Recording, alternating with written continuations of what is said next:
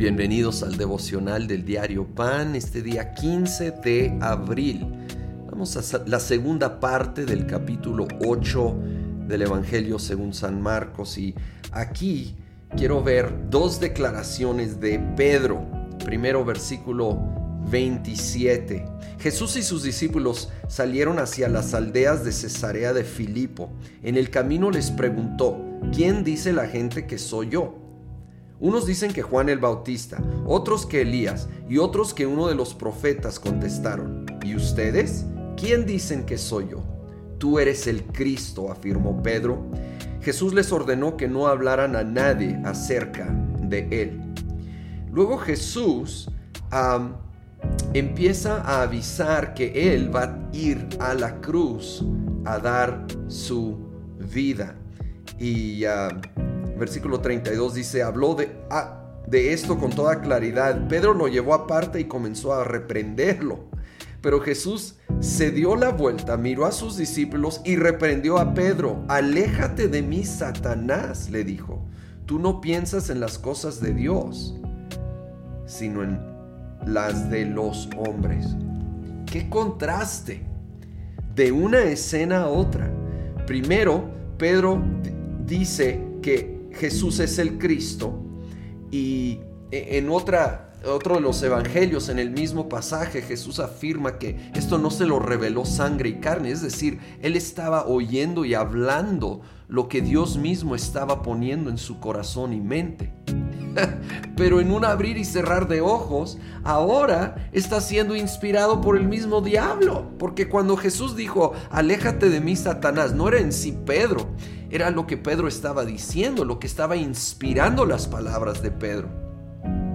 Cuando Jesús habló de que tenía que ir a la cruz a sufrir, Pedro en sus mejores intenciones, no queriendo que Jesús pasara eso, le dice que no, pero era realmente la voz del enemigo que le quería dar un atajo no tener que ir a la cruz. Pero esto era el meollo de su misión, era el punto central.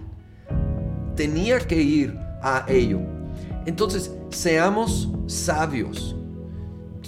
¿De dónde viene la inspiración que recibimos?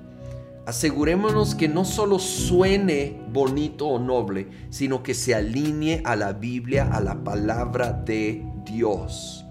Porque si no, aunque puede sonar bonito como Pedro diciendo, no, no vayas a la cruz, puede venir del enemigo. O bien, menos grave, pero de todos modos equivocado, de simplemente nuestras emociones y sentimientos. Necesitamos asegurar que viene de parte de Dios. Continúa el versículo 34. Entonces llamó a la multitud y a sus discípulos. Si alguien quiere ser mi discípulo, les dijo, que se niegue a sí mismo, lleve su cruz y me siga. Porque el que quiera salvar su vida la perderá, pero el que pierda su vida por mi causa y por el Evangelio, la salvará.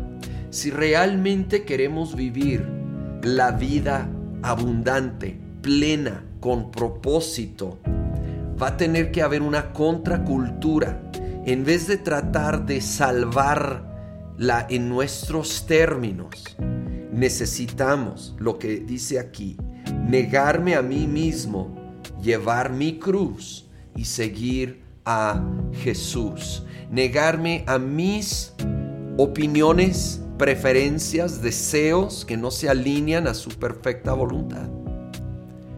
Negarme a mí mismo, tomar mi cruz Morir al yo, a eso se refiere. Morir a mi antigua naturaleza y entonces seguir la voluntad de Jesucristo. Seguir a Jesucristo y en seguirle a Él, Él va a ir produciendo en mi interior esos nuevos deseos él va a ir produciendo su perfecta voluntad, pero yo tengo que estar dispuesto a negarme a mí mismo, morir al yo, que es tomar mi cruz, y seguir a mi Señor y Salvador mientras Él está transformando mi interior. Señor, yo pido esto. Yo quiero seguirte, quiero ponerte primero sobre todas las cosas.